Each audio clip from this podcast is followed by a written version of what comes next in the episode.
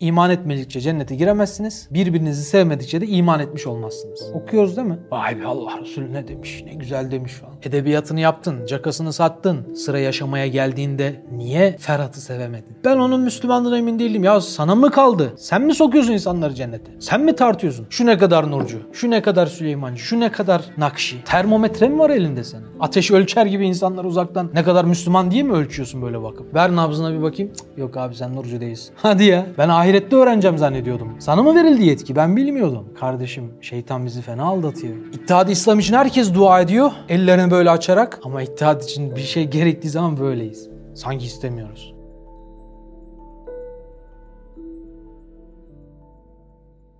Bismillahirrahmanirrahim. Elhamdülillahi Rabbil alemin. Salatu ve selamu ala Resulüne Muhammedin ve ala alihi ve sahbihi ecmain. Cami yaptırmak ne kadar çok sevap değil mi Fırat? Peki cami yıktırmak ne kadar büyük günahtır? Değil mi? Ne kadar büyük bir günah. Peki şöyle bir şey söylesem. Allah'ın cami yıktırdığını biliyor musun? Peygamber Efendimiz Aleyhisselatü Vesselam'ın bir camiyi yaktırdığını, bir mescidi yaktırdığını konuşacağız bugün. Mescidi dırarı konuşacağız. O mescidi inşa etmek cami yapmaktır aslında ama günahtır. Yani ameller niyetlere göre. İnnemel amalü bin niye. Ameller niyetlere göre. Hani bir adam varmış saatler boyunca su içeceği bir yer arıyor. Daha sonra çeşmeyi buluyor. Fakat hayvanını bağlayacak bir şey bulamayınca diyor ki benden sonra gelecek insanlar istifade etsinler diye bir kazık çakıyor oraya. Hayvanını oraya bağlıyor. Suyunu içiyor. Sonra hayvanını çözüp gidiyor. Aradan 300 yıl geçmiş. Bu sefer kör bir adam çeşmeye gitmek için yol alırken o kazığa takılıyor, çarpıyor ve düşüyor. Benden sonra gelecek insanlar buna çarpıp düşmesinler diye o da kazığı söküyor. Birisi kazığı çaktı, diğeri kazığı söktü. Birbirinin zıtı olan bu eylemler aynı sevabı aldılar. Birisi taktığı için, birisi söktüğü için sırf niyetleri hayır olduğundan dolayı sevap aldığını rivayetlerden okuyoruz. Demek ki amellerimizin ne olduğunun yanı sıra niyetlerimizin de ne olduğu çok önemli hatta niyet amelin de önündedir. Öyleyse salih bir niyet için ihlası elde etmek zorundayız. Öyle bir şey ki niyet. Bir tılsım gibi, bir iksir gibi. Günahları sevaba, sevapları günaha çevirebiliyor. Biliyorsunuz cehenneme ilk giren 3 tane grup var. Kim bunlar? Birisi çokça sadaka veren zengin, cömert. Birisi Allah yolunda canını veren şehit. Diğeri de insanları hakka davet eden alim. Bu 3 insan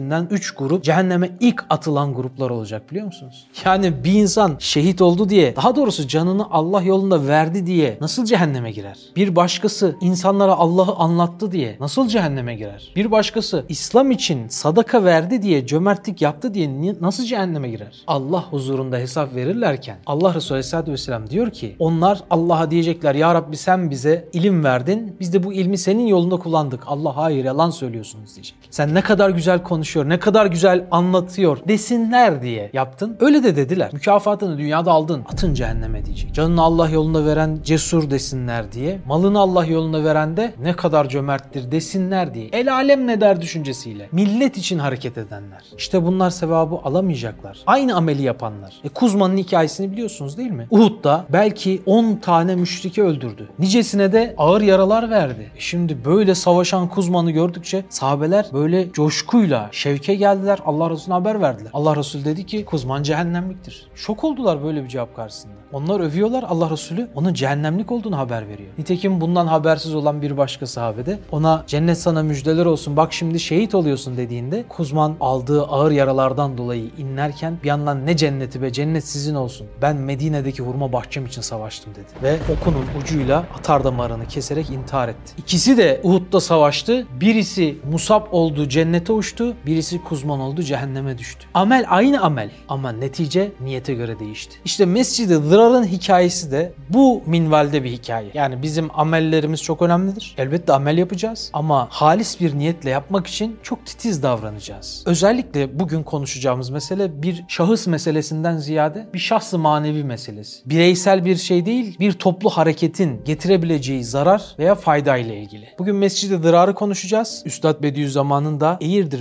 müftüsüne yazdığı bir mektup var. Biraz uzunca bir mektup. Biz de baştan sona okuyacağız. Ondan sonra Mescid-i Zırar'ın hikayesini anlatacağız ve ikisi arasında nasıl bir uyum var bunu gözler önüne sereceğiz. Beraber idrak etmeye çalışacağız. Mescid-i firarın hikayesinden de günümüze mesaj çıkartacağız. Yani bir münafık nasıl tespit edilir? Birisinin münafık olduğunu nasıl anlarız? Şimdi ben bu dersi ne zamandır yapmayı düşünüyordum. Ama biliyorsunuz biz Çınaraltı olarak hiçbir kurumun veya hiçbir şahsın bugüne kadar hiç aleyhinde olmadık. Hep böyle polemiklere çekilmeye çalışıldık ama biz asla prensip olarak hiçbir müminin aleyhinde bulunmayı doğru bulmadık. Biz sadece hizmetimize baktık. Salih insanların yaptığını taklit ettik. Alimlerin, hakiki alimlerin yaptığını taklit ettik. Hiçbir Müslümanın aleyhinde dilimizi kullanmadık. Allah'ın izniyle bundan sonra da kullanmayacağız. Fakat yanlış anlaşılmalara mahal vereceği bir zamanda bu konuyu konuşmak istemedim açıkçası. Bir yerlere çekerler, birinden mi bahsediyor derler. Böyle demesinler diye en belki bizim gündemimizde alakasız olduğu bir zamanda bunu anlatmak istedim ki ya bir yere çekilmesin, ilkesel bir ders alalım buradan. Biz böyle gündemlere göre değişen, rüzgara göre hal alan omurgasızlık içinde olmayalım. E böyle de olmadık zaten Allah'ın izniyle. Olmamaya çalıştık en azından. Fakat Resulullah Aleyhisselatü Vesselam'ın o kutlu sünnetinin izinde, onun o mübarek siyerinin ayak izlerinde yürümeye çalışan Çanaraltı özellikle müminin hakkını koruma hususunda çok hassas olmaya çalışıyor. Bunu da ifade etmek istedim. Zaten siz de aşağı yukarı benim üslubumdan da biliyorsunuz. Sizler de bu üsluba sahipsiniz. Asla biz hiç kimseyi ne tenkit edeceğiz, ne iftirayla, ne de iftira atılan meselede o iftiraya inanmakla enerjimizi tüketecek değiliz. Çünkü dışarıda namazsız, imansız çok kimse var. Fakat Allah Resulü Aleyhisselatü Vesselam münafıklara karşı çok ciddi tedbirlerden bahsediyor ve Üstad Bediüzzaman da aslında kavli leyinle konuşmasına rağmen, çok tatlı, çok yumuşak bir üslupla konuşmasına rağmen, mesleğini buna bina etmesine rağmen, hatta kendi tarzını bizim mesleğimiz sahabe mesleğidir diyerek adlandırmasına rağmen ve hatta muhabbet fedaisiyiz, husumete vaktimiz yoktur diyor. Bütün bugün anlatacağım şeyleri bu cümleyle özetleyebilirsiniz. Yani not alan kardeşlerim bunu böyle bir ana başlık olarak yazabilir. Biz muhabbet fedaisiyiz. Husumete vaktimiz yoktur. Peki birinin münafık olduğunu nasıl anlayacağız? Yani münafık olduğunu anlasam ne olur diye buradan da bir aslında soru çıkartabilirsiniz Osman abi. Hem madem e, kimsenin aleyhinde uğraşmama gibi bir şeyden bahsediyorsun. Halis müminler başka müminle uğraşmaz dışarıda namazsızlar, imansızlar varken, İslam'la savaşanlar varken. E diyorsun öte yandan bundan bahsediyorsun. Nasıl olacak? Şimdi arkadaşlar biz münafıkları tespit edeceğiz ki kalbimizi serin tutacağız. Yani bir müminin hakkını çiğnemeye çalışacak mı münafık? Çalışacak. Bizim yapacağımız en iyi eylem ne? Bizim yapacağımız en iyi eylem onun bizi sevk etmeye çalıştığı şeye sevk olmamaktır. Burada Çınaraltı için değil, ümmet için konuşuyorum. Genel cemaatler için değil, bireyler için konuşuyorum aslında. Her bireyin hukukunu muhafaza eder İslamiyet. Özellikle de gıybeti kardeşinin etini yemekten daha çirkin bir halde tasvir ediyor. Ne demek bu? Demek ki bizler bununla sorumluyuz. İfk hadisesiyle ilgili videomu hatırlayın. İfk hadisesinde neden bahsetmiştim? Allah'ın müminlere bir nevi azarlama, tedip ifadelerinden bahsetmiştim. İnanmamamız gerektiğini, bizim kulağımıza bir fasıktan bir haber geldiğinde bizim fonksiyon olarak, vazife olarak yapmamız gerekenin inanmamak olduğunu Allah bize söylüyor. Hatta o korona zamanıydı. Herkes maske takıyordu. Hatırlarsanız böyle bir örnek vermiştim. Maskeyi neden takıyoruz? Virüs bize bulaştıysa bizden başkasına bulaşmasın. Biz virüsün son adresi olalım diye maske takıyoruz değil mi? Nefesimizle, hapşurmamızla, öksürmemizle bir başkasına bizden virüs bulaşmasın. İfk hadisesindeki iftira meselesi de böyledir. Yani bir iftira atılmış ve çok magazinsel, devletin lideri olan bir peygamberin, hükümdar olan bir peygamberin, ordu komutanı olan bir peygamberin, 8 cephede savaşan bir peygamberin, son peygamber olduğunu hakla iddia eden bir peygamberin eşinin zina yaptığı magazinsel hikayesi. Böyle bir yalan attı münafıklar. Peygambere bunu yapan sana neler yapmaz? Senin Müslüman kardeşine de neler yapmaz? Uyanık olacaksın o açıdan. Söylenen her şeye inanmayacaksın. Bu senin akraban olabilir, enişten olabilir, kayınbiraderin olabilir, senin komşun olabilir. İnsan o kadar çabuk inanmaya meyillidir ki. Emin olun kendi namıma konuşmuyorum şu an. Takınmaya çalıştığım bir tavır hakkında konuşuyorum. Resulullah'ın bize nasihatinden bahsediyorum. Allah'ın bize hatta emrinden bahsediyor. Biz böyle davranmak zorundayız arkadaşlar. Bir iftira, bir gıybet haberi sana geldi.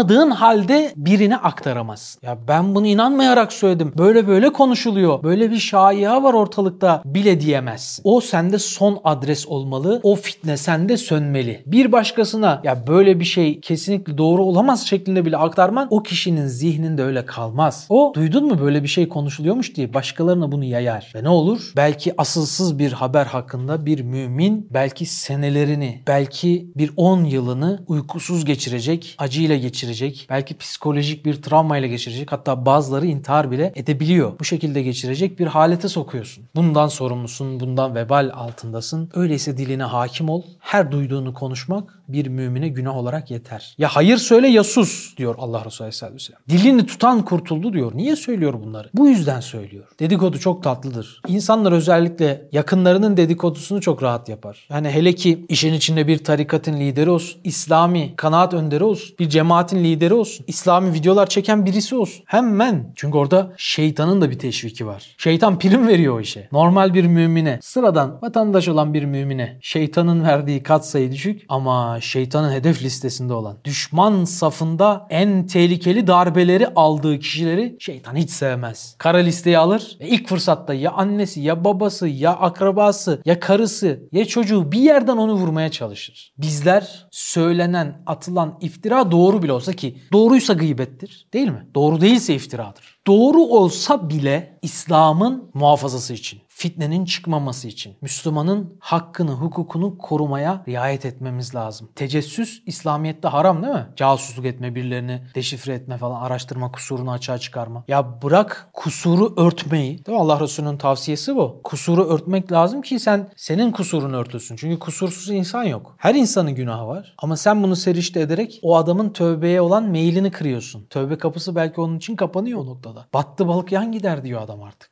Açığa çıkarmamak lazım. Belki çevrenizde sizin de vardır böyle falan kişinin acaba falan akrabamız eşini mi aldatıyor gibi mesela bir takım söylemler. Veya falan hoca için şöyle şöyleymiş duydun mu? Ben 35 yaşındayım. Belki bin defa bu yaşıma kadar bu tarz şeyleri duymuşumdur. E zaten geçmiş insanlar hakkında e bunlar sürekli söyleniyor. Söylenmiş. Peygambere bunları yapmışlar. Öyleyse arkadaşlar bizler bu mescid dırar meselesini iyi anlamamız lazım. mescid dırar çarpıcı bir örnek çünkü. Düşünsene İslam tarihinde ilk ve tek vahiy ile Allah emrediyor. Peygamberimiz de gidiyor bir mescidi yıkıyor. Yakıyor bir de. Sadece yıkmıyor. Yaktırarak yıktırıyor. Az önce en başta ne sordum? Cami yapmak sevap mı? İşte bu cami yapmak sevap değil. Cami yıkmak günah mı? Çok büyük günah. Ama bu cami yıkmak günah değil. İslam tarihinde ilk ve tek örnek olmuş. Demek ki bizler Mescid-i Şikak, Mescid-i Nifak da denilen Mescid-i Dırar'ı konuşacağız. Zarar verenlerin mescidi. Münafıkların karargahı. Onu konuşacağız. Ama öncesinde onunla çok alakalı gördüğüm Barla layıkasında bir mektup var. Gelin beraber bu Eğirdir müftüsüne son ihtar denilen mektubu bir okuyalım. Mektupta geçen Eğirdir müftüsü Hüsnü Tığlı isminde bir abi. Onun oğlu Tevfik Tığlı daha sonra milletvekili de oluyor hatta. Üstadın Barla'da en çok canını yakan kişilerden birisi. Ama başta çok dost, çok samimi yanında yetişiyor. Çok enteresan. Mescid-i Dırar'ı da yaptıran zihniyetin sahibi adam o da aynı öyle. Yani ikisi arasında müthiş benzerlikler var. İsterseniz buyurun daha fazla uzatmadan mektuba başlayalım. Eğirdir müftüsüne son ihtar. Esselamu Aleyküm ve Rahmetullahi ve Berekatuhu. Eski bir dost ve ilim noktasında bir arkadaş olmak üzere sizinle bir hasbihal edeceğim. İkimize taalluk eden mühim bir musibeti diniyeyi size haber veriyorum. Bunun telafisine mümkün olduğu kadar beraber çalışmalıyız. Evet başta şöyle bir not düşüyor. Diyor ki bir kardeşimiz olan Hakkı Efendi'nin hatırı için layık olduğu şiddeti bırakıp gayet mülayim bir surette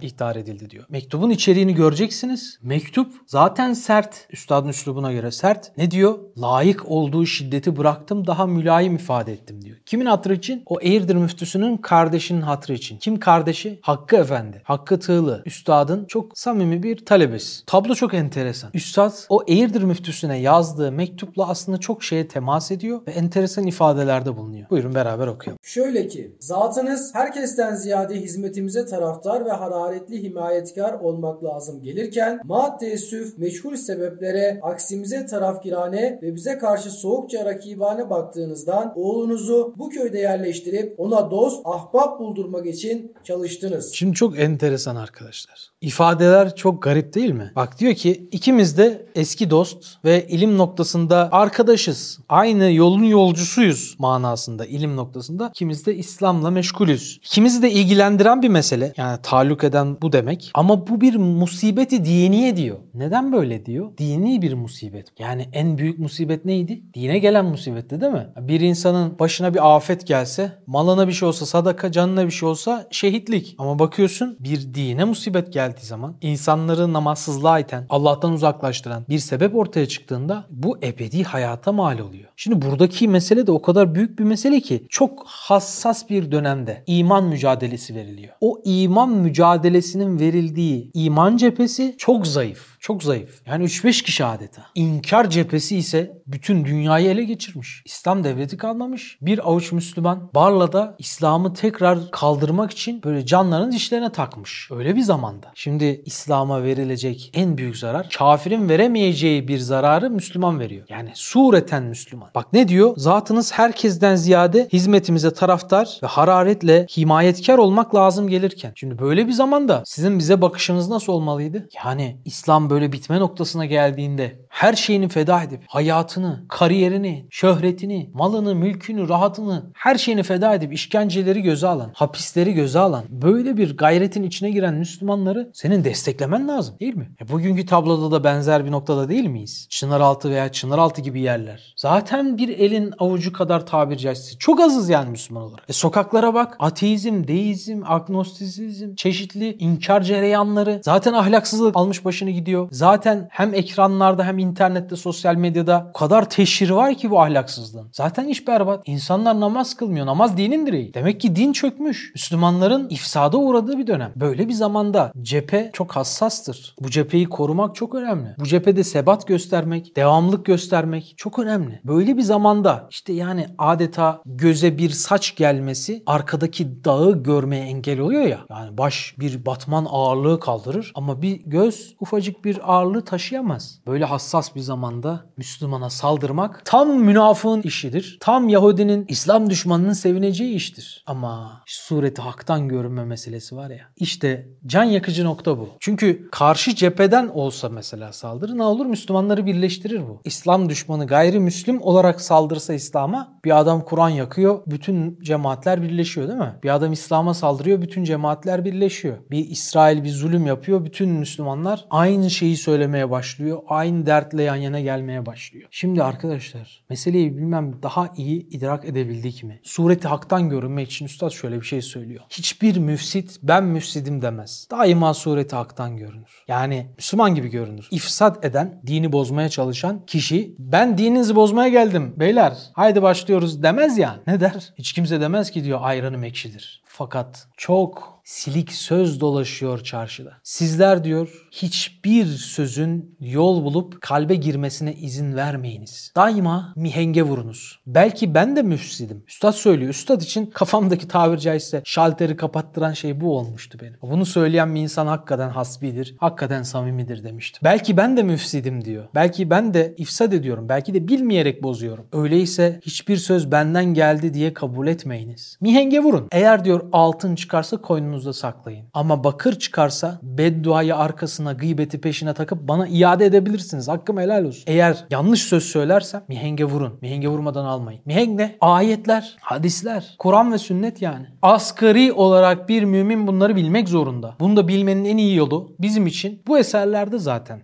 Kur'an'ın, sünnetin, hadisin suyundan öyle bir süzülmüş, o okyanustan öyle bir damlayıp gelmiş ki sana gerçekten müthiş bir mihenk kazandırıyor. Onunla bakıyorsun, baktığın zaman tartabiliyorsun. Ha bu söz Kur'an'a uygun değil. Bu söz Resulullah'ın sünnetine uygun değil diye hemen doğru hareketi geliştirebiliyorsun. Bu çok önemli. Şimdi arkadaşlar burada dediği ifade çok enteresan. Sizin herkesten ziyade hizmetimize taraftar olmanız lazım gelirken binler teessüf olsun ki meçhul sebeplerle aksimize bize zıt tarafgirane ve bize karşı soğukça rakibane baktığınızdan oğlunuzu bu köyde yerleştirip ona dost ahbap buldurmak için çalıştınız. Yani haset damarı. Kimisi haset damarından çok etkileniyor. Yani neden insanlar onun etrafında toplanıyorlar? Neden onu dinliyorlar, beni dinlemiyorlar? Hani 22. mektupta Üstad böyle Huvvet Risalesi'nde bu düsturları sayıyor ya. Veya 20. 21. lemalarda. İhlas ve hakperestlik ise Müslüman kardeşinin nereden veya kimden olursa olsun istifadesine taraftar olmaktır. Yalnız beni dinlesinler ve bana sevap kazandırsınlar düşüncesi diyor. Nefsin ve enaniyetin bir hilesidir. Öyleyse bizler kaç kişi toplamışız? Kaç takipçimiz var? Kaç like almışız? Kaç izlenmişiz? Bunlarla meşgul olamayız.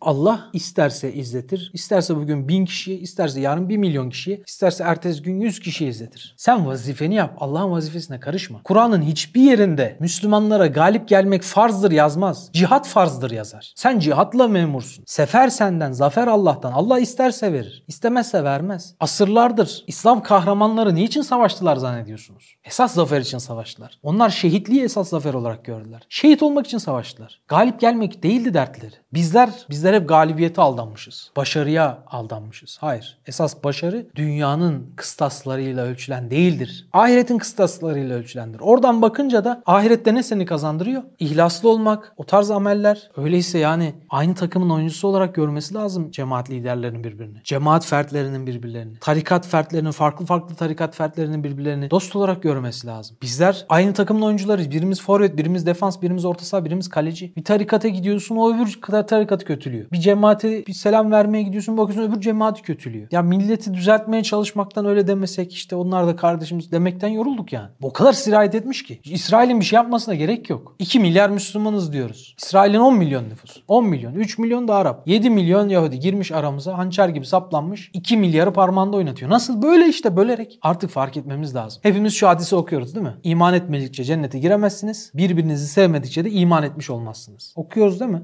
Niye yaşamıyoruz? Vay be Allah Resulü ne demiş? Ne güzel demiş falan. Edebiyatını güzel yapıyoruz. Niye uygulamıyoruz? Allah'tan korkmuyor muyuz bu konuda? Edebiyatını yaptın, cakasını sattın. Sıra yaşamaya geldiğinde niye Ferhat'ı sevemedin? Ben onun Müslümanlığına emin değilim. Ya sana mı kaldı? Sen mi sokuyorsun insanları cennete? Sen mi tartıyorsun? Şu ne kadar Nurcu? Şu ne kadar Süleymancı? Şu ne kadar Nakşi? Termometre mi var elinde senin? Ateş ölçer gibi insanlar uzaktan ne kadar Müslüman diye mi ölçüyorsun böyle bakıp? Ver nabzına bir bakayım. Yok abi sen Nurcu değilsin. Hadi ya. Ben ahirette öğreneceğim zannediyordum. Sana mı verildi yetki? Ben bilmiyordum. Kardeşim şeytan bizi fena aldatıyor. İttihat İslam için herkes dua ediyor. Ellerini böyle açarak. Biliyorsunuz peygamberimiz negatif şeyler için, musibetler ve şerler için dua ettiğinde elini ters çevirir. Onun sünnetiydi bu. Açın kitaplarımızda yazıyor. Kütüb-i sitede yazıyor. İttihat İslam için dua ediyoruz böyle. Ama İttihat için bir şey gerektiği zaman böyleyiz. Sanki istemiyoruz. İttihat İslam kalplerin birliğinden geçer. Fatih. Önce biz kendimizden başlayacağız işe. Ben diyeceğim ki bir adam Müslümanım diyorsa benim için asgari şart tamamdır. Şeriat zahire hükmeder. Ama ve lakin.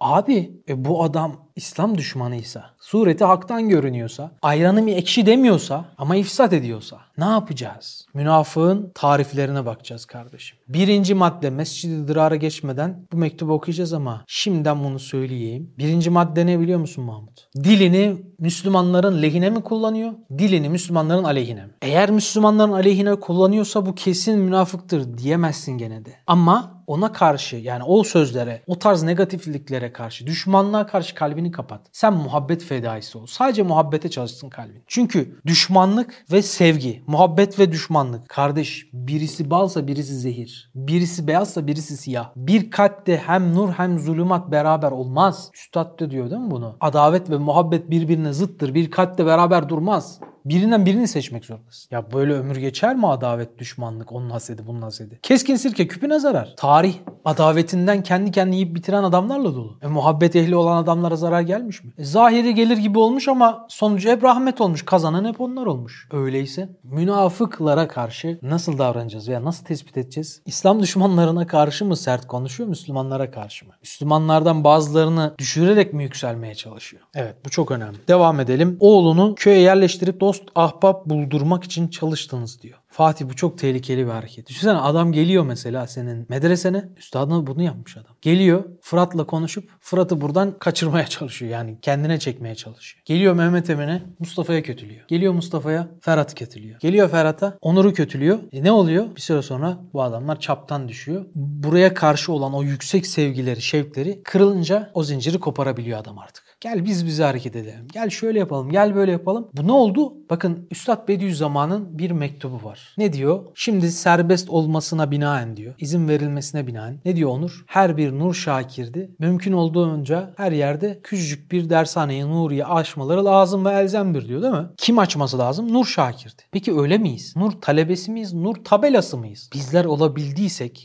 niyetimiz halisse o zaman evet açmalıyız her yer. Ama diyor ya Üstad, ümmetimin ihtilafında rahmet vardır diyor Peygamberimiz Aleyhisselatü Vesselam. Kimisi diyor muzır ihtilaflarına bunu bahane ediyorlar. İhtilaf ne demek? Ayrı düşmek. Ümmetimin ihtilafında rahmet vardır. Peygamberimiz niye diyor? Ümmetim ne kadar çok farklı farklı yerde çalışırsa o kadar yani fazla yerde yükseliş olur, inkişaf olur. Bugün pek çok cemaatin olması hayırdır yani. Ümmetin o açıdan ihtilafında rahmet var. Ama ne diyor? Haset ve rekabetle birbirleriyle negatif hislere girerek ayrılsa bir grup. O oraya gitse o buraya gitse gerekirse birbirlerine böyle hasetle baksalar, birbirlerinin düşmesiyle uğraşsalar, birbirinin aleyhinde konuşsalar orada diyor rahmet değil fitne ateşleri yükseliyor. O fitne ateşleri hepimizi yakar. Bütün İslam'a zarar. Değil mi? Çok büyük bir İslam alimi. 10 bin talebe yetiştirmiş. Bir sürü tefsir yazmış. Ona soruyorlar. Ya Hazret siz bu kadar hizmet ettiniz. Hangi hizmetinizin, hangi amelinizin ahirette sizin için kurtuluş vesilesi olacağını düşünüyorsunuz diye. Ne diyor biliyor musun? Bunların hiçbiri değil diyor. Bir tek şey var ki diyor. O bir tek şeyiyle Allah'ın huzuruna çıkmayı umuyorum. Nedir o? Diyor ki ben hiçbir Müslümanın aleyhinde bulunmadım. İslam'a ne faydam oldu bilmiyorum ama en azından zararım olmadığını biliyorum. Bir zarar vermedi. Bu benim alnımak Allah'ın karşısına çıkacağım en kuvvetli vesilemdir diyor. Bunu da nereden diyor? Allah Resulü mescitte bir adam gösteriyor. Diyor ki biraz sonra şu kapıdan girecek kişi cennetliktir. Abdestini yeni almış bir adam giriyor içeri. Çok bilinen tanınan birisi değil.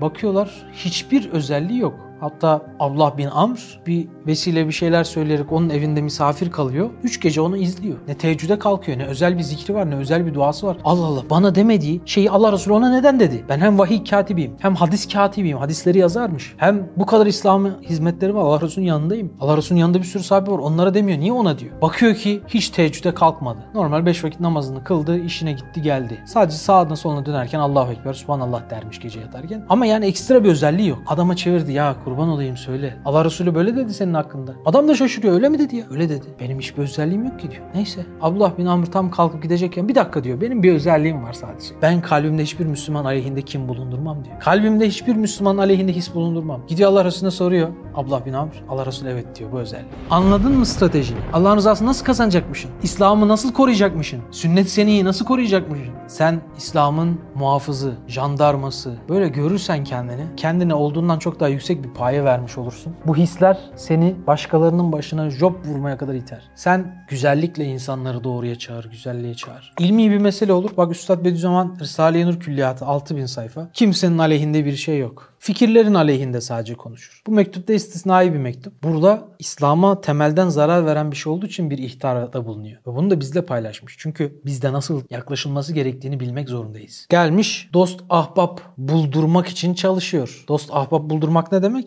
Risale-i Nur hizmetine koşan, iman hizmetine koşan, acil bir işten insanları alıkoyan, insanların nazar dikkatini başka yönlere çekmeye çalışan, cepheyi zayıflatan bir hareket yani. Yeni bir kuvvet olarak değil, mevcut kuvveti pasifize etmek, deşifre etmek için uğraşan bir çaba. O yüzden üstad tepki gösteriyor. Yoksa üstad skor saymıyor yani biliyorsunuz siz de. Şu kadar kişiyi toplarsak böyle olur. Böyle dertte değil asla değil. Hatta bir atıfı bulsan binlere bedeldir diyor. Kemiyete değil keyfiyete bakınız diyor. Çokluğa değil. Siz kaliteye bakın diyor. Her zaman buna teşvik ediyor. Ama burada burada farklı bir tavır var. Beraber şimdi idraka çalışalım. Neticesinde burada öyle bir vaziyet hasıl olmuş ki mahiyetini düşündükçe senin bedeline ruhum titriyor. Senin bedeline ruhum titriyor. Çok büyük bir söz. Yani bu dehşet verici bir hadise demektir. Çünkü es-sebebü kel fail kaidesince bu vaziyetten gelen günahlardan, seyyiattan siz mesulsünüz. Sebep olan yapan gibidir. Hayra sebep olan, hayra vesile olan hayrı yapan gibidir. Şerre vesile olan da şerri yapan gibidir. Oğlun öyle şerlere giriyor ki sen bundan sorumlusun onun bütün günahlarından. Allah'ın rızasına ters hareket ediyor. Zehire tiryak namı vermekle tiryak olmadığı gibi zındıka hissiyatını veren ve dinsizliğe zemin ihzar eden bir heyetin vaziyetine ne nam verilirse verilsin,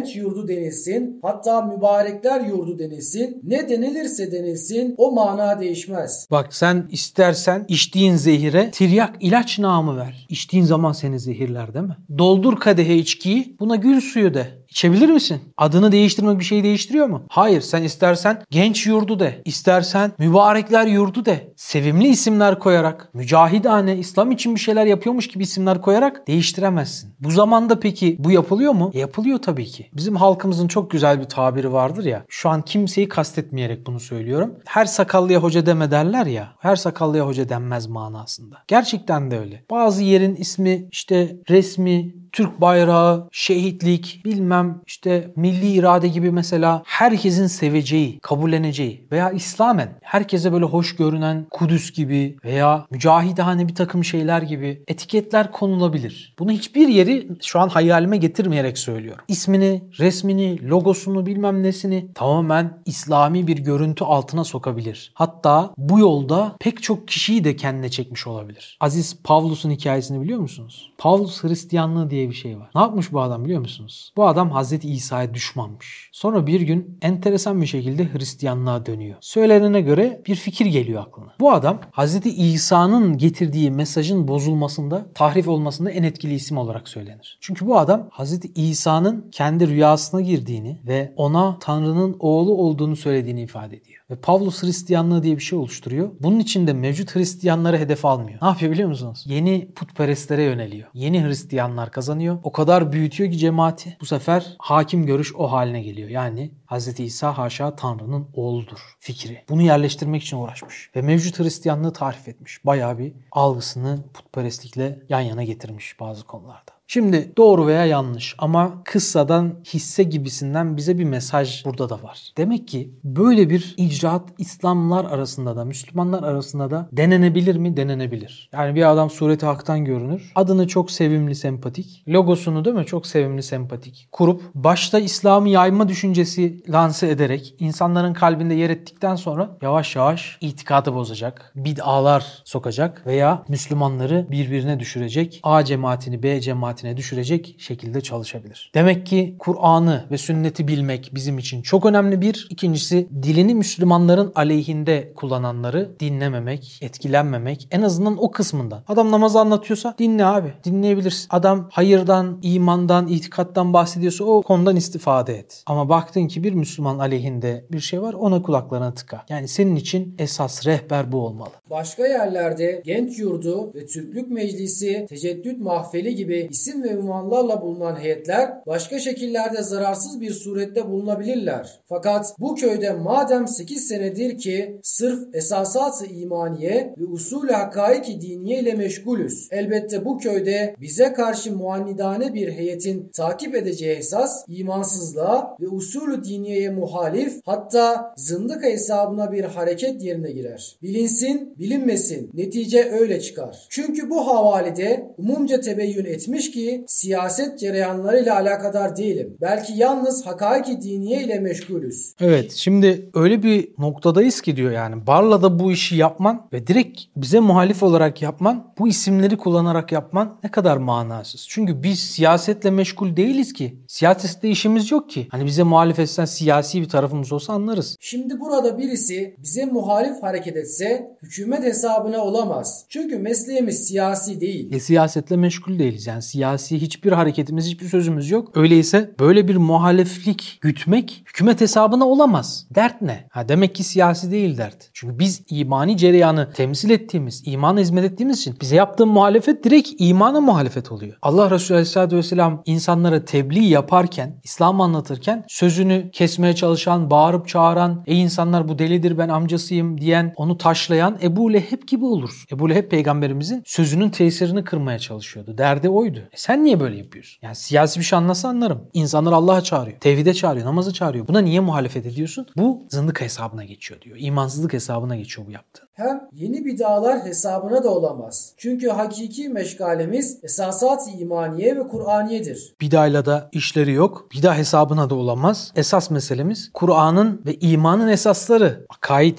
Allah'a iman, peygambere iman, ahirete iman. Buna herkesin ihtiyacı var. Namaz, oruç, zekat temel meseleler ya. Burada bir fikir ayrılığı da olamaz yani. Hem resmi Diyanet Dairesi'nin emirleri hesabına dahi değil. Çünkü emirlerini tenkit ve muhalefet meşgalesi bizi kutsi hizmetimizden men ettiği için o meşgaleyi başkasına bırakıp onunla meşgul olmuyoruz. Yani Diyanet yanlış bir fetva vermiş mi? İslam'ın ruhuna ne kadar hangi fetva uymamış buna dair bir zamanımız yok ki bakalım. Biz bütün vaktimizi, zamanımızı neye hasretmişiz diyor? İman esaslarının, tevhidin, peygambere imanın, ahirete imanın neşrine. Enerjimiz burada. Dolayısıyla bu saldırının, bu muhalifliğin yani Diyanet dairesiyle de alakası yok. Öyleyse tek alaka ne kaldı? Zındık hesabı. İmansızlık hesabı. Demek ki buna ama hareket var. Evet. Mümkün olduğu kadar o emirlere karşı temas ettirmemeye çalışıyoruz. Öyleyse 8 sene bu cereyanı imani merkezi olan bu köyde bize karşı muhalefet kerane ve mütecavizane vaziyet alan ne nam verilirse verilsin muhalefeti zındık banka hesabına ve imansızlık namına kaydedilecek. İsmini dediğimiz gibi sempatik bir şey koymak değiştirmez. Direkt iman cereyanına rekabet, karşılık, muhaliflik yapmış oluruz. İşte sizin ilminize ve makam-ı içtimainize ve mensab-ı fetvanıza ve bu havaledeki nüfusunuza ve evlat hakkındaki müfrit şefkatinizden gelen teşvik kerane muavenetinize istinat ederek burada hem beni hem seni pek ciddi alakadar edecek bir vaziyet vücuda geliyor. Evet yani ne yapıyor? Çocuğunu bu noktada teşvik ediyor. Niye? Ona olan şefkati var. Ama çocuğu öyle bir hale girmiş ki ilk başlarda böyle çok hürmet gösterirken böyle bir artık birisi damarından mı girmiş ne olmuş? Kendisi orada öğretmen olarak atanmış. Dolayısıyla ideolojik bazı fikirleri var. Belki onun etkisi. Bir cephe alma. Gençleri ondan soğutma ve onun aleyhinde çalışma ama bunu dediğim gibi dini bir kisve altında yapma. Yani bir gençlik hareketi de o oluşturup bir başka çığır o açıp bunu o cereyanın aleyhinde çalıştırarak yapma. Yani nasıl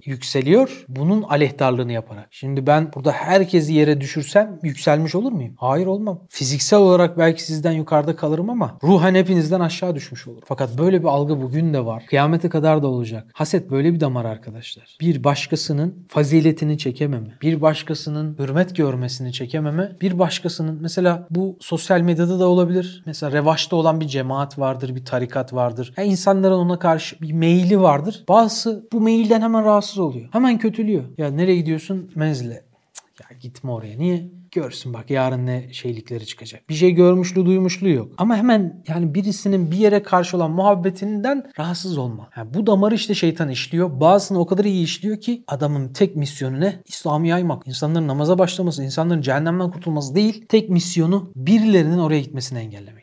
İşte burada böyle bir durum varmış. Demek ki hem de Barla'da hem de üstadın davasını başlattığı yerde, sıfırdan çıktığı yerde, kazıyarak geldiği yerde İslam düşmanlarının yaptığı her darbe tabiri caizse Müslümanları birleştirip güçlendirirken Müslüman kisvesi altında yapılan hareket ne yapıyor? Bölüyor, şüpheye düşürüyor, mide bulandırıyor, rahatsız ediyor. Üstad o yüzden babasına bu mektubu yazıyor. Senin teşvikin var bu işte diyor. Emarelerini görmekle kalmamış. Bizzat da hakim olmuş meseleye ki babası teşvik ediyor. Niye? Bir haset var. Babasının o çocuğa işlemesi var. Düşünsene müftü ya o çocuğu öyle etkilemiş. O çocuk da aleyhe dönmüş ve böyle çalışıyor. O yüzden bu iş bir nifak olarak tabloya yazılıyor. Devam edelim. Ben kendim burada muvakkatım. Geçiciyim yani. Islahına da mükellef değilim. Belki bir derece mesuliyetten kurtulabilirim. Evet yani tebliğ biliyorsunuz farz. Kime farz? Herkese. Burası da diyor benim vatanım değil ben burada misafirim. Sizin omzunuzdaki yükü ben taşıyorum. Ben mesul değilim. Mesuliyetten de kurtulurum. İslam namına sana yazıyorum diyor yani. Evet. Fakat zatınız hem sebep hem nokta istinat olduğunuzdan o vaziyetten gelen müthiş meyveler defteri amalinize geçmemek için her şeyden evvel bu vaziyeti ıslah etmelisiniz. Bak ne nasıl bir yaklaşım bu? Şimdi sen müftüsün. Müftü olduğun için senin bu yaptığın düşmanane tavır, her fırsatta bizi kötülemen, her fırsatta önümüze taşlar koyman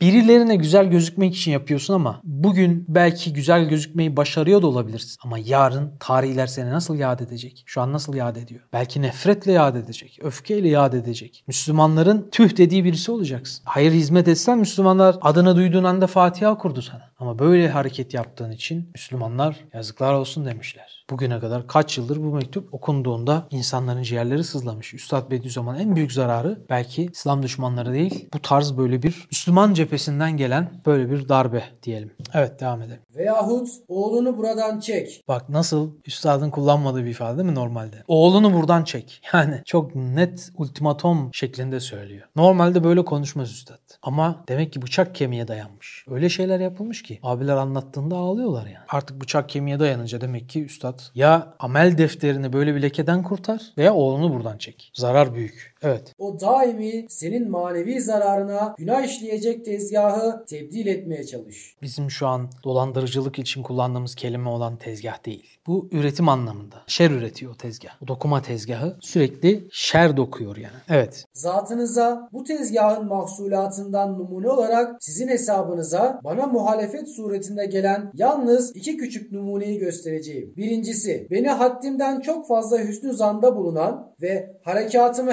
herkesten ziyade hak telakki eden bir ehli ilim sana itimaden oğlunuza meslekte dostluk etmiş. O adam bir gün yanıma geldi. Hususi odamda namazımı kılmak vakti geldi. Benimle beraber cemaatle kılmak onun yanında çok ehemmiyetli olduğu halde gizli ezanı Muhammedi'yi işitmekten kulağı müteneffirane haftan gelen bir istikrah ile kalktı kaçtı. Bu işe sen fetva ver. Fahri alem aleyhissalatü vesselamın en nurani, leziz, kutsi kelimasını işitmekten kaçan bir kulağın altında olan kalpte bulunan iman ne hale girdiğini sen söyle. Evet yani maalesef havf çok etkili bir damar değil mi? Zaten münafıklar bu damarı çok işler. Falan yere gitme fişlenirsin. Yarın bir FETÖ şeyi olacak. Bilmem nereye operasyon çekilecek oradan uzak dur. Böyle böyle diye diye korkakları siperden kaçırırlar. Peki ilk kurşunu kim yer? Siperden kaçanlar yer. Haf damarı şeytanın en çok kullandığı damarlardan birisidir. Desteği şeytaniye var. Mektubat Risalesi'nde üstadın çokça vurguladığı özellikle İslam'a hizmet edenlerin üstad tarafından 6 tane şeytanın desise saldırı şeklinden metodolojisinden savunma şeklini üstad tarif ediyor. O desteği şeytani 6 tanesine 6 şeytanın saldırı şekline karşı 6 tane savunma şekli söylüyor. Bunun da özeti sünnet seniyinin kalesine girmek, uvvet İslamiye'ye sığınmak, iman kalkanıyla yaşamak. Mesela bunlardan o 6 saldırı şeklinden bir tanesi nedir? Havftır. Hav. Hayatı muhafaza için verilmiş diyor üstad. Hayatı mahvetmek için verilmemiş. Şeytan bu damarı işler. İstikbalde başına şu endişe gelecek, şu kaygı gelecek. Endişe ve kaygıyı kullanır. Vehim yoluyla insanı namazdan, ilim meclisinden, Allah yolunda gayret etmekten, cihattan kaçırır. Kim zarara uğrar? Kişi zarara uğrar. İslam zarara uğrar. Gerçi Allah'ın izni ve inayetiyle İslam kıyamete kadar devam edecek. Trenden inen kaybediyor, sürüden ayrılan kaybediyor. Bu öyle bir iş. Bak mesela Çınaraltı Allah'ın izniyle 12 yıldır var neredeyse. 11 yıl oldu. 11 yıldır yani ne kardeşlerimiz geldi geçti değil mi? Hepsi de çok sevdiğim kardeşler. Kimisi bu havf damarından, korku damarından uzaklaştı. Ailesi uzaklaştırdı. Kimisi işte Türkiye'nin geçirdiği süreçlerden dolayı, kimisi başka mesleki sebeplerden dolayı. Affettiler, korktular. Kim kaybetti? Sonra hepsi, ya ekseriyeti diyeyim, hepsi değil ama ekseriyeti ya beni arayarak ya yüz yüze geldiğimizde pişmanlıklarını dile getirdiler. Ama Allah tekrar nasip etmiyor dediler. Etmiyor. Ben de istiyorum etmesin. Ya nice kardeşimizin demek ki bu damarını şeytan işliyor, kullanıyor. Ve böyle o zaman da demek ki bu damar işletilmiş. Bak üstadın yanına gelmekten haz alan ya bir fırsat olsa da şu mübareğin arkasında bir namaz kılsak diyen birisi ezan-ı Muhammedi'yi duyunca biliyorsunuz ezan Arapça okunması yasaktı. Arapça okuyan hapse atılırdı. Biliyor muydunuz bunu? Biliyor muydun? Hadi ya. Türkiye'de uzun yıllar 18-19 sene ezan Türkçe okundu. İslam tarihinde tek örnektir. Türkçe okundu ezan. Ya ve o dönemde ezanı Arapça okumak Peygamber Aleyhisselatü Vesselam'ın İslam'ın şiarı olarak bıraktığı şekilde Arapça okumak hapis yatma sebebiydi. işkence görme sebebiydi. Üstad camisinde asla Türkçe ezan okutmadı. Tanrı uludur. Bir süre sonra tangır tungur demeye başlamışlar. Çünkü biliyorsunuz küllü bid'atin dalal ve küllü dalaletin finnar diye hadis var. Bütün bid'alar dalalettir, sapkınlıktır. Bütün sapkınlıkların yeri cehennemdir diye ezanı değiştirmek gibi bir bid'ayı yapmanın cehennem ateşinde olmak olduğunu Allah Resulü söylemiş oluyor Aleyhisselatü Vesselam. Üstad asla o yüzden Türkçe okutmamış. Arapça okutmuş ama Arapça okunurken arkasına namaz kılmaktan haz alan talebesi o kişinin arkadaşlığı sayesinde, onun etkisi sayesinde öyle bir hale gelmiş ki ezanın Arapçasını duyunca dönüp kaçmış. Diyor ki böyle Peygamberimiz Aleyhisselatü Vesselam'ın en nurani, leziz, kutsi kelimatını işitmekten kaçan bir kulağın altındaki kalp nasıl bir haldedir? Oradaki iman ne haldedir sen söyle.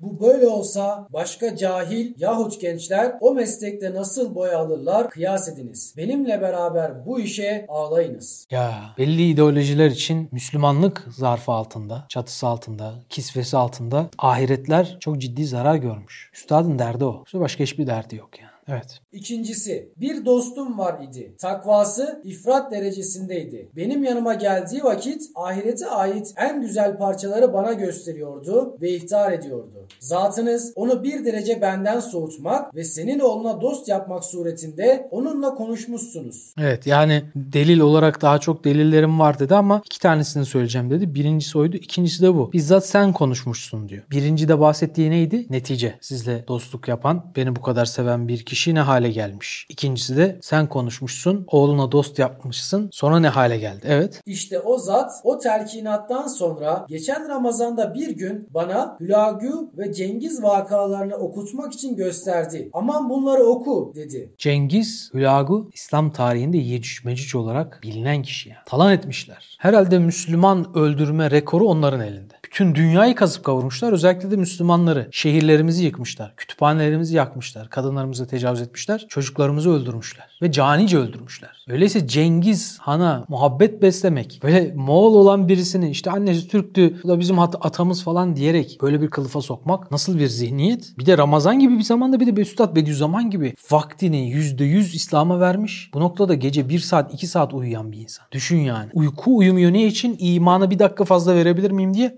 getirip önüne Cengiz Han'la ilgili kitapları, onu öven kitapları okuma. Üstad ne demiş? Ben kemali taaccüp ve hayretten dedim. Kardeşim sen divane mi oldun? Benim delail-i hayratı okumaya vaktim yok. Böyle ezlemlerin sergüzeşteyi zalimanelerini bu Ramazan-ı Şerif'te bana okutmak hissini nereden kaptın? Ya bu zalimlerin zalimlik serüvenlerini bana niye okutasın? Ramazan gibi bir vakitte hem de. Hani yani benim gibi bir hayat yaşayan birisine. Evet. Haftada iki defa yanıma gelen o has dostumu iki ayda bir defa daha göremedim. Fakat hakkında inayet vardı o halden kurtuldu. Çok enteresan yani. yani. Nasıl bir eksen kayması? Nereden nereye gelmiş? O talebesiymiş önceden. Takvası ifrat derecesinde. Yanına geldiğinde ahiretten başka bir şey konuşmazdı. Sizle bir dostluk yaptı. Dostluk yapmaya başladı. Son kez yanıma bir kere bir geldi. Onda da Cengiz hani okutmaya çalıştı bana. Dava edilmiş yani. Ben tepki verince bir daha gelmedi. Bu nasıl iş ya? Siz ne yapıyorsunuz? İmana koşan, takva dolu bir kalbi aldınız. Nereye attınız? Neyin peşindesiniz? İslam düşmanı bunu yapamıyor. Müslüman kisvesindeki adam bunu yapabiliyor. O yüzden üstad tepki gösteriyor.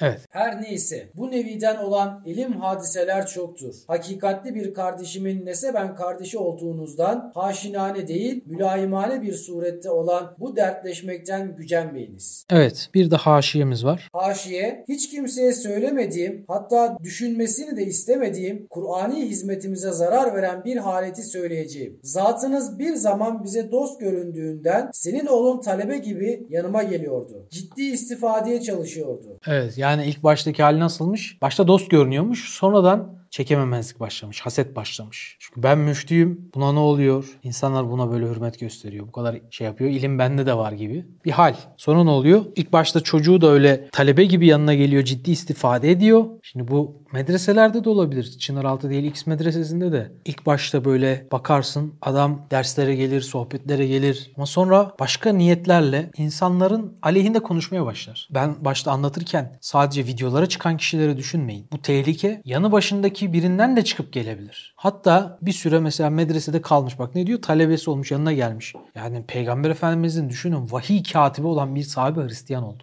Vahiy katibi. Vahiy indiği zaman yazıyordu. Da yalan söyledi. Peygamberimiz buna çok sinirlendi değil mi? Kur'an'daki bir ne dedi? Ayeti ben yazdım dedi. Cebrail farklı bir şey getirmişti ben değiştirdim dedi. Bu yalanı söyledi. Demek ki bu sadece hani videolara çıkan kişiler işte hocalar, tarikat şeyhleri falan bazında düşünmeyin. Senin beraber yemek yediğin biri de olabilir. 3 sene 5 sene beraber hizmet ettiğin birisi de olabilir. Asla bir başka Müslümanın aleyhinde bir söze kulağımız açık olmayacak. Ve duyduğumuz bir iftirayı, fitneyi, bir gıybeti yayan kişi olmayacağız. Maskeyi takacağız. Bu çok önemli. Değil bana sıkıntı vermek, belki ihtaratımı ciddi telakki ediyordu. Vaktaki zatınız bana karşı rakibane bir vaziyet aldınız, oğlunuz da o vaziyetin tesiriyle öyle bir şekle girdi ki en muti talebeden en merhametsiz bir düşman vaziyetine geldi. Yani ilk başta sıkıntı vermek falan şöyle dursun. Yani verdiğim nasihati havada kapıyordu. Böyle hayatına geçiriyordu. Sonra üstad haset veya bir şeye bağlamıyor ama muhtemelen çünkü o. Bir hasetten dolayı cephe aldın bana. Muhalefet etmeye başladın diyor. Bundan dolayı çocuğun işte imam cemaat ilişkisi yani. Bire 10 kattı. Öyle bir düşmanlığa girdi ki merhametsiz bir düşman vaziyetine. Merhametsiz bir düşman. Devam edelim. O zamandan beri çektiğim sıkıntıların ve hizmeti Kur'an'imize gelen zararların kısmı azamı oğlunuzun yüzünden ve senin o rakibane vaziyetinden geldiğine şüphe kalmadı. Yani demek ki üstadın çektiği işkencelerin, sıkıntıların, hapislerin altında İslam düşmanlarının payı varsa bu adamın payı daha çokmuş. Çektiğim sıkıntıların, hizmeti Kur'an'imize gelen zararların kısmı azamı. Büyük çoğunluğu senin oğlun yüzünden geldi diyor. O rakibane vaziyetinden dolayı. Evet. Senin nüfusun ve şerefin olmasaydı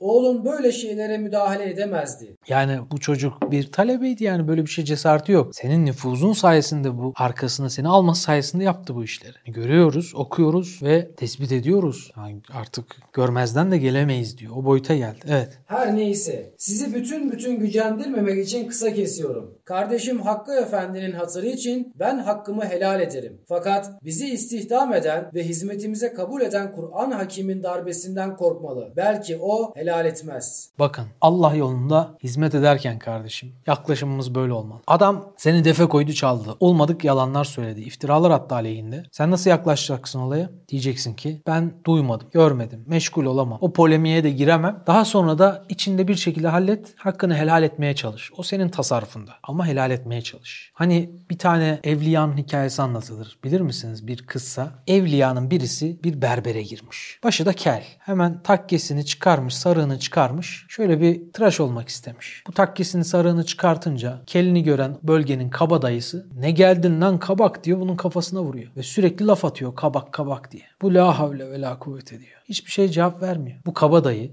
berberden çıkıyor. Bir iki basamak varmış. Basamağa inerken ayağa takılıyor. Yüzüstü çamura kafası düşüyor. Kafasının üstünden de at arabası geçiyor. Kafatası parçalanıyor. Berber bu hadiseyi görünce şoka uğruyor ve o evliya olduğunu bildiği zata dönüyor. Ya Hazret sen ne yaptın? Beddua mı ettin bu adama? Sana yakıştı mı diyor. Niye helal etmedin hakkını? Evliya diyor ki evladım ben beddua etmedim. Ben hakkımı helal de ettim. Ama bu kabağın da bir sahibi var. Demek ki için rahat olacak. Sen hakkını helal ederken bu kabağın da bir sahibi var diyeceksin. O konuda da rahat olacaksın yani. E yani başta dediklerimi tamamlayıcı bir şey oldu değil mi? Ne dedim ben? Biz muhabbet fedaisi olacağız. Daima pozitif bakacağız. Gıybet duyduğumuzda bizde bitecek iş. Başkasına aktarmayacağız. İftira duyduğumuzda başkasına aktarmayacağız. Biz son adresi olacağız o iftiranın. Peki biz burada eğer işin içinde olursak, nesnesi olursak işin o zaman ne olacak? O zaman da kalbini serin tut. Allah'a sığın ve hakkını helal et. E, helal ettiğimde karda olacak. Merak etme. Senin kabağın da sahibi var. Kur'an helal etmez. Bu beni o kadar rahatlatır ki yıllardır birisi çıkar benim aleyhimde bir şeyler söyler. Hiç umurumda olmaz.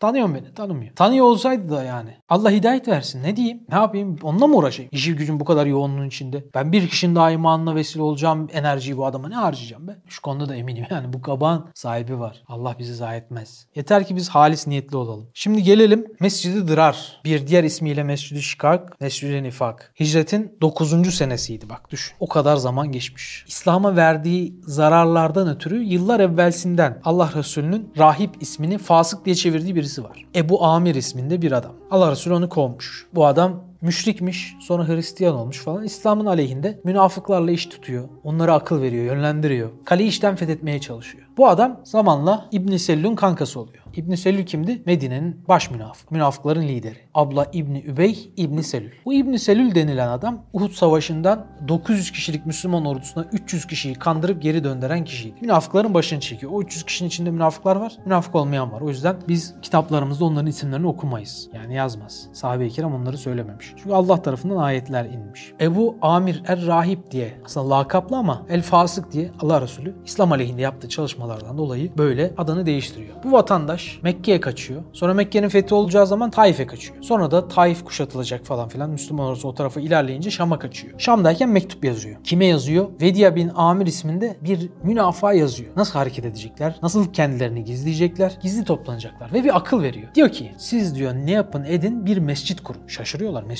Evet diyor mescit. Kendinizi en iyi böyle gizlersiniz. Dikkat çekmeyin. O mescitte buluşun ve deyin ki bizler işte yağmurda, soğukta, engelli olanlarımız olduğu için o engel halinde senin mescidine gelmekte zorlanıyoruz. Ya Resulallah biz evimize yakın bir mescid inşa etmeye karar verdik. Mescid sayısı çoğalsın. Allah Resulü Aleyhisselatü Vesselam'a geliyorlar bunu söylüyorlar. Allah Resulü ilk başta yani bunu pozitif algılıyor. Tamam diyor ama şu an gelemem diyor. Tebük seferine çıkacağız. Heraklius'a karşı, Bizans'a karşı savaşacağız. Yani Allah Resulü Aleyhisselatü Vesselam o savaşın Ceyşül deniliyor. Yani zorluk ordusu, zorluk savaşı. Savaşa asker lazım, teçhizat lazım. Bir aylık mesafe. Onlara ne yiyecekler, ne içecekler. Daha hasat düşmemiş. Bir de en sıcak mevsim. Allah'ın emri çıkacak gidilecek. Yanlarında yiyecek yok bir şey yok şimdi. Hazreti Osman'ın kahraman olduğu şeyi bahsediyorum. Hazreti Ebubekir'in kahraman olduğu süreci bahsediyorum. İşte Tebük seferi öncesi olunca Allah Resulü diyor ki savaştan dönüşte geleceğim diyor. Ama ayet iniyor. Şimdi buradaki mesele ne? Allah Resulü gelsin ki akredite olsunlar. Ne demek akredite? Yani Yani onaylansınlar. Pozitif olarak tasdik edilsinler, takdir edilsinler. Allah Resulü geldi. Bunlar Kuba ahalisi. Kuba'da mescit var ama Kuba mescidinden biraz daha şey. Ne yapıyor? Cemaati bölme hedefleri var. Hem cemaati bölecekler hem de işte vatandaş mektubu yazmış demiş ki Vedia bin Amir'e siz demiş toplayabildiğiniz kadar silah toplayın. Ben de Bizans'ı ikna edeceğim, Heraklius'u ikna edeceğim. Ordu toplayıp Medine'de Müslüman kalmayacak derecede Müslümanları çıkartacağız. Merak etmeyin Heraklius'u da ikna edeceğim. Bunlar bu niyetle düşün mescit yapıyorlar. Baştası orada mı şimdi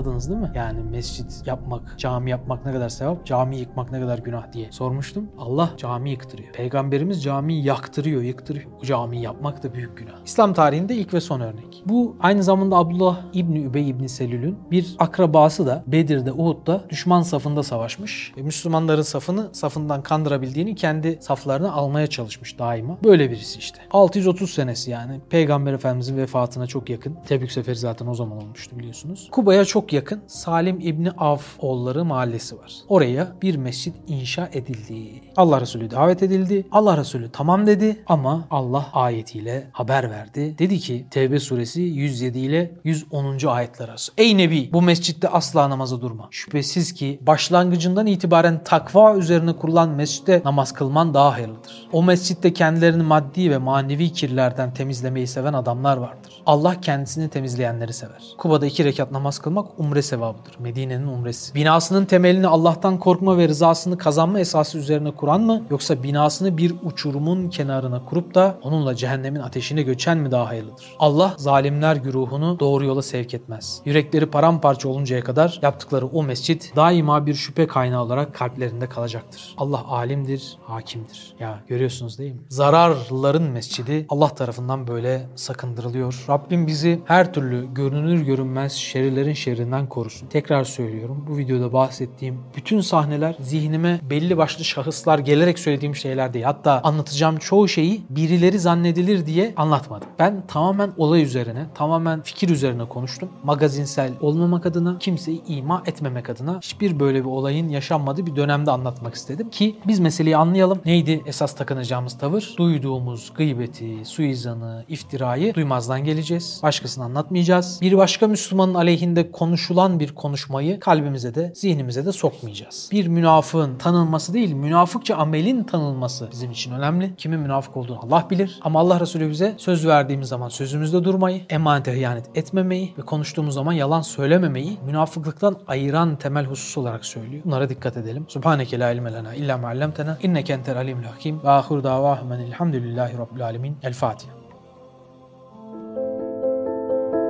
Osman Sungur Yeke'nin yeni çıkan Hadi İnşallah kitabını Nüve Pazar, DNR ve kitapyurdu.com'dan satın alabilirsiniz.